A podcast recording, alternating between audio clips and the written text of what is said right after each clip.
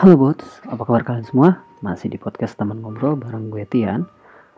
Hmm, kali ini gue mau bahas soal apa ya? Sebenarnya gue udah ada materi, sebenarnya udah ada materi untuk di episode 3 tapi kayaknya diselang dulu sama ini. Kebetulan kemarin itu gue ngeliat ada sebuah tweet di Twitter yang jelasin tentang teori kematiannya uh, atau tewasnya John F. Kennedy gitu. Uh, salah uh, satu presiden di Amerika Serikat kayak gitu. Presiden ke-35 kalau nggak salah di Amerika Serikat. Uh, seperti yang kalian tahu uh, Kennedy ini tewasnya karena ditembak sih kayak gitu. Dan gue di sini bakal gue angkat karena seru aja sih. Banyak banget Eh, kontroversi-kontroversi uh, yang yang lahir akibat kematiannya uh, Presiden Kennedy ini gitu. Sebelumnya gue masih tahu untuk untuk apa pembahasan ini itu gua ngutip dari uh, twitternya @mazini underscore Giuseppe itu. Uh, kemarin ada teman gue nge terus gue cek-cek dan gue baca-baca akhirnya gue rangkum gue ringkas dan uh, gue buat materi untuk di podcast ini. Oke okay. hmm, sebenarnya tersangka dan motifnya itu apa sih gitu? Gini ya uh, gue mulai deh. Jadi di untuk di tanggal 22 November 1963 itu uh, jadi hari berduka nih buat rakyat Amerika karena presiden mereka yang ke-35 itu tewas uh, di tangan pembunuh misterius di tengah iring-iringan kepresidenan di Dallas, Texas. Nah, ada peluru menembus ke kepala dan lehernya uh, Kennedy yang akhirnya uh, jadi misteri yang yang memang masih sulit diungkap sih sampai sekarang gitu.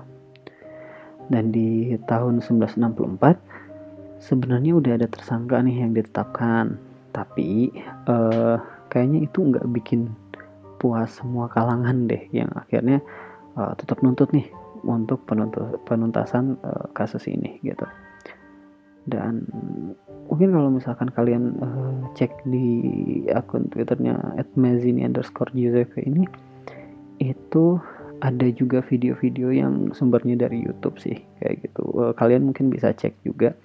Dan mungkin nanti bakal gue cantumin linknya untuk link tweetnya supaya kalian bisa ngecek semuanya. Oke uh, lanjut. Di karena karena itu untuk untuk untuk teori konspirasi atau beragam teori konspirasi ini bermunculan nih uh, menyelimuti kisah uh, kematiannya si Kennedy.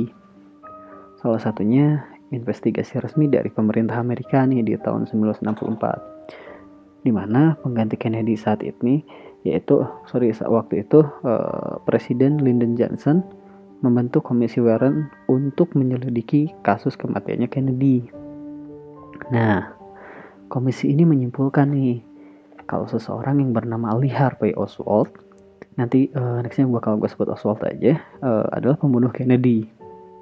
Tapi uh, temuan ini ditolak sih sama tim sejarawan karena uh, pendapat mereka uh, kalau si Oswald itu nggak sendirian gitu. Dan argumen ini muncul uh, berdasarkan video yang ada saat terjadi penembakan itu. Ya teman-teman bisa cek lah nanti kalian untuk videonya.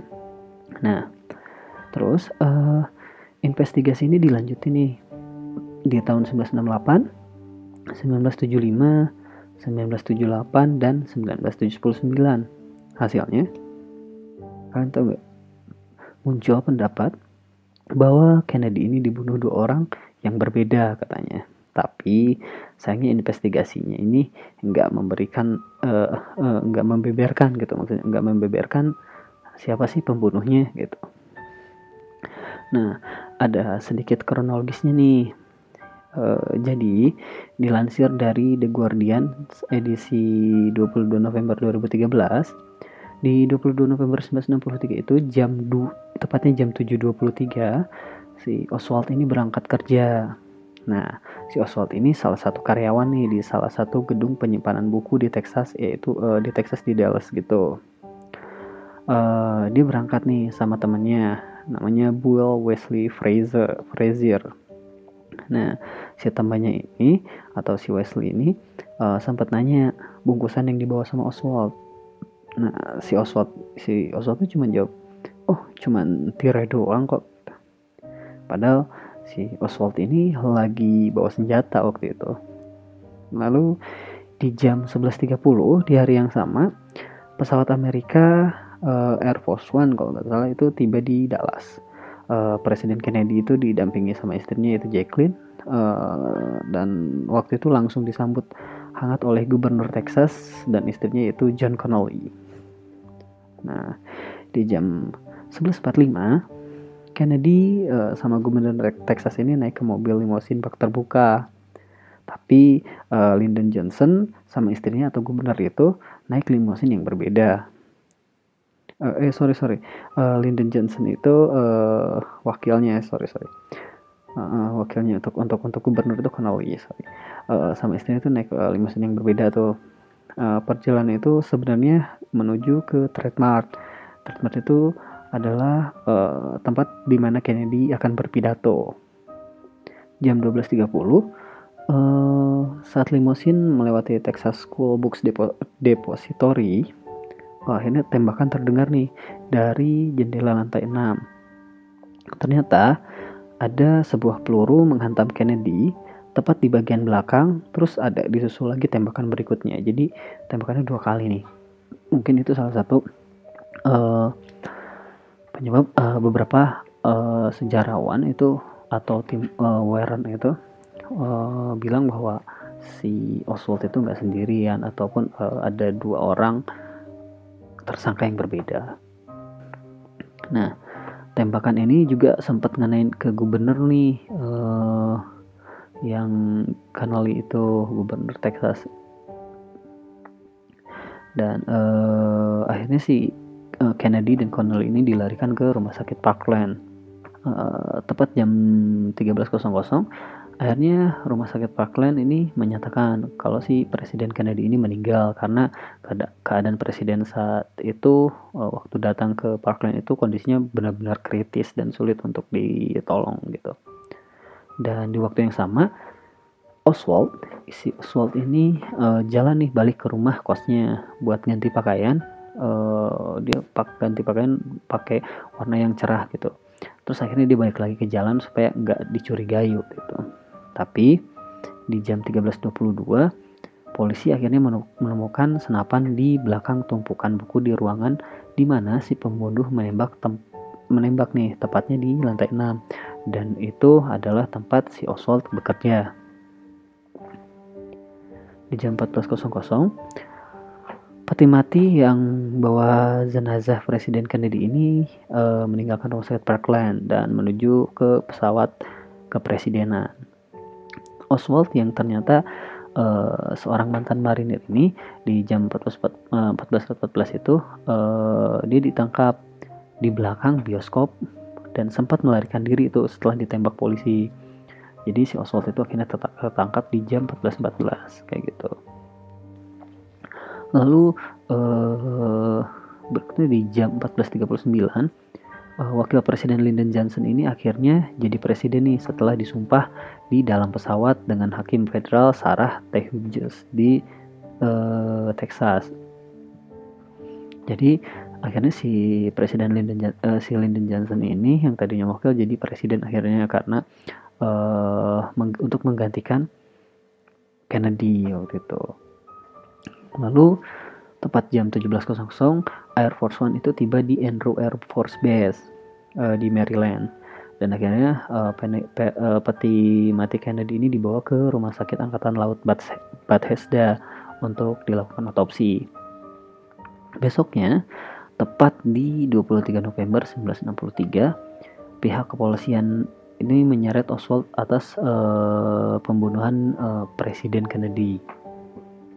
Nah, di tanggal 24 November 1963, Oswald ini dipindahkan nih dari penjara kota Dallas ke penjara negara. Tapi tiba-tiba ada seseorang yaitu pemilik klub malam namanya itu Jack Ruby, eh, Jack Ruby eh, atau Jack Ruby apa itu. Uh, dia tahu menembak si Oswald sampai tewas nih. Kebetulan kejadian itu ditayangin di stasiun TV, tepatnya CNN nih. Dan dalam sebuah laporan katanya Ruby itu nggak sengaja tuh ngelakuin tembakan itu ini videonya juga ada. Asli lu, lu bisa cek lagi di @mazini underscore Giuseppe untuk untuk lebih jelasnya kalian bisa ngeliat videonya juga. Itu itu jelas banget sih kelihatan banget gitu. Itu itu gokil sih bisa sampai masuk uh, ke uh, acara TV yang mungkin lah itu entah live atau apa gue gak paham deh kayak gitu. Di tanggal 20 November, 25 November 1963 uh, akhirnya Kennedy dimakamkan nih di Arlington National Cemetery. Selain itu, si Presiden Lyndon Johnson ini mendeklarasikan bahwa 25 November itu sebagai hari berkabung nasional di Amerika Serikat. Lalu, pada 26 November 1963, Ruby didakwa atas tindakan uh, menembak si Oswald yang yang notabene adalah pelaku kasus penembakannya Kennedy gitu kan. Nah, justru malah ini jadi polemik nih karena sebelum nunggu sidang si Ruby ini meninggal karena kanker di tahun 1967 gitu. Uh, tiga uh, empat tahun setelahnya gitu. Setelah dia didakwa uh, jadi uh, pelaku gitu. Nah di 29 November 1962 kita lagi. Uh, 64 sorry sorry sorry. Uh, bukan 62 ya. Tapi 1964 uh, presiden uh, yang Lyndon Johnson ini akhirnya membentuk komisi Warren yang uh, tadi yang tujuannya untuk menyelidiki kasus ini yang sebelumnya gue udah ceritain. Nah kurang lebih satu tahun, tepatnya di 1964 ini, uh, uh, sorry, sorry aku agak agak bingung nih ini untuk untuk data di dari tweetnya dia kayaknya 1963 mungkin uh, di 29 November 1963 mungkin yang uh, komisi Warren itu terbentuk. Karena di tweet berikutnya katanya kurang lebih satu tahun tepatnya di tanggal 24 September 1964 uh, komisi Warren ini memberikan kesimpulan nih bahwa memang pembunuhan ini akibat dari Lee Harvey Oswald gitu si Oswald tadi. Nah setelah itu kasus ini justru makin buram nih dan menimbulkan penemuan yang makin melebar terkait pembunuhan dan juga motifnya. Uh, masih dengan pendapat kalau Oswald gak bertindak sendiri, bahkan banyak kalangan menduga tersangka itu ada di sekitar lokasi kejadian nih sebenarnya. Ya, apa sih yang yang mendasari hal itu? Hmm, ini ada foto-fotonya juga dari tweetnya Mazini, Mazini underscore Giuseppe. Oke, uh, gue sebut aja ya. Untuk yang pertama itu uh, ada pria misterius berpayung. Nah, dia itu ada di tengah kerumunan nih waktu iring-iringan presiden. Uh, kalau di fotonya ada nih. Uh, jadi dugaan ini muncul uh, namanya Louis karena si Louis ini satu-satunya orang yang pakai payung sama jas hujan di tengah hari yang cerah itu gitu di situ mencolok banget karena dia berbeda gitu. Terus kalaupun diamati posisinya ini sebenarnya pas untuk ngelakuin tembakan. Tapi akhirnya uh, tudingan ini ditolak sih. Karena si Louis bilang kalau dia itu ngelakuin itu cuma sebagai bentuk protes aja ke Kennedy gitu. Terus kedua ada gelandangan. Nah kenapa gelandangan? Karena uh, katanya setelah peristiwa itu gak lama polisi nangkap tiga gelandangan nih yang kena tuduhan ikut di aksi ini Bahkan e, banyak yang menduga mereka itu si gelandangan ini itu adalah agensi CIA. Intel Intel. Oke. E, lanjut ketiga e, ada ada yang bilang juga itu adalah Lyndon Johnson. Si presiden pengganti ini juga nggak lepas dari tudingan tuh. Karena semasa e, mendampingi Kennedy dia tuh sering banget berseberangan dengan keputusan-keputusannya dari Kennedy gitu ditambah pas dia jadi presiden malah banyak merubah kebijakan yang dinilai strategis nih yang pernah dilakukan sama Kennedy dan e, membatalin ngebatalin rencana kebijakan Kennedy untuk ke depannya tuh.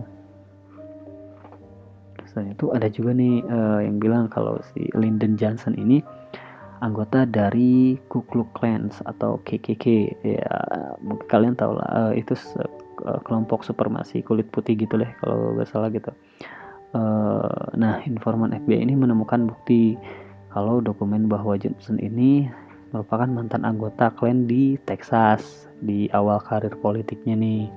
Gitu. Lanjut ke keempat, itu ada dugaan juga adalah militer Amerika Serikat atau AS gitu. Uh, kenapa?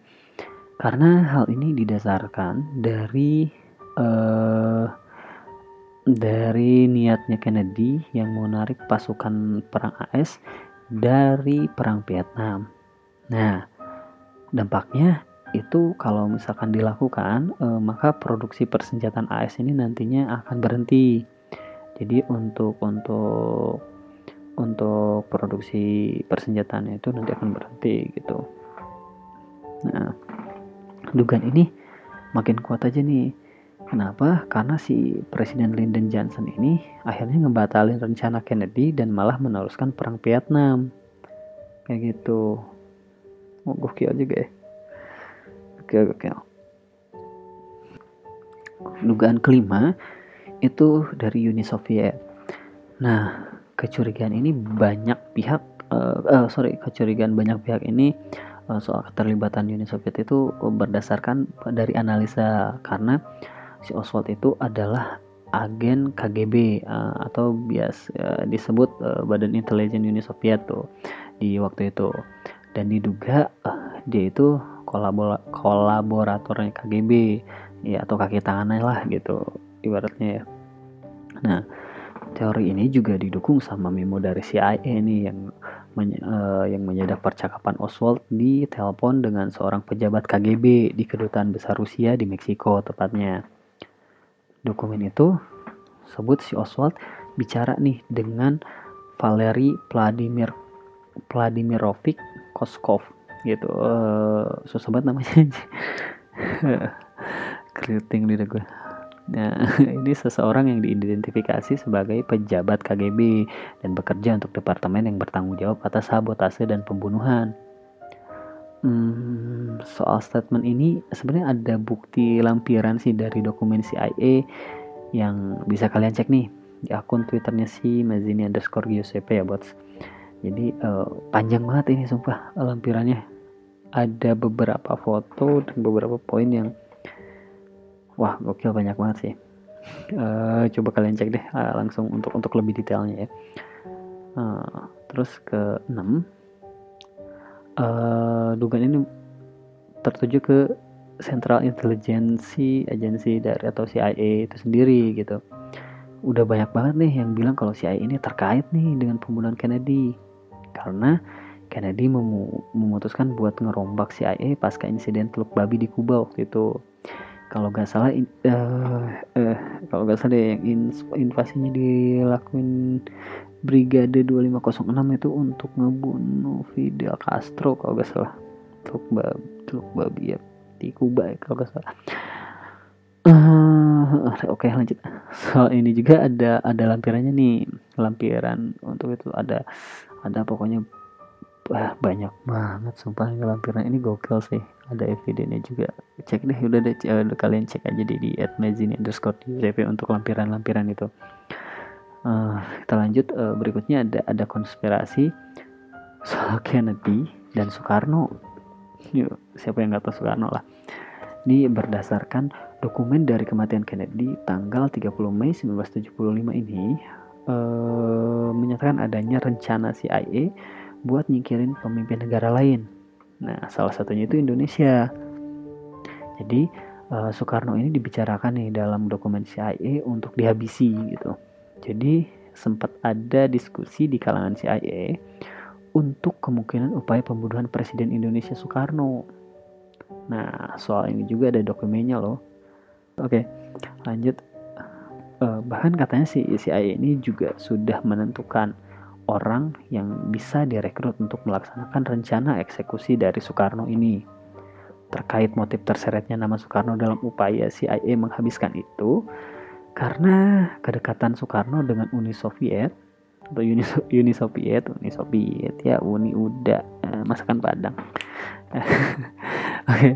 uh, jadi uh, karena kedekatan Soekarno dengan Uni Soviet ini uh, untuk merebut dan juga untuk merebut tambang emas Freeport di Papua. And then, you know what nowadays, bro? Lu tau lah. Uh, jatuh. Oke, okay. nah kita lanjut lagi deh. Walaupun udah banyak nih dokumen CIA yang akhirnya dibuka ke publik untuk menyikap misteri pembunuhan Kennedy, tetap aja nih gak ada yang bisa menjawab perihal siapa sebenarnya dalang dari pembunuhannya. Sampai akhirnya di 26 Oktober 2017 pemerintah AS ini merilis sekitar 19.000 arsip uh, untuk arsip nasional ya terkait pembunuhan Kennedy ini. 19.000 sob. Hal ini uh, sesuai sama catatan hukum dan perintah Trump di tahun 2017 Nah, Presiden Donald Trump sendiri akhirnya turun tangan nih untuk memilah file mana yang layak dirilis. Dan hasilnya ya Trump memegang sekitar 300 dokumen yang akhirnya dia simpan sendiri.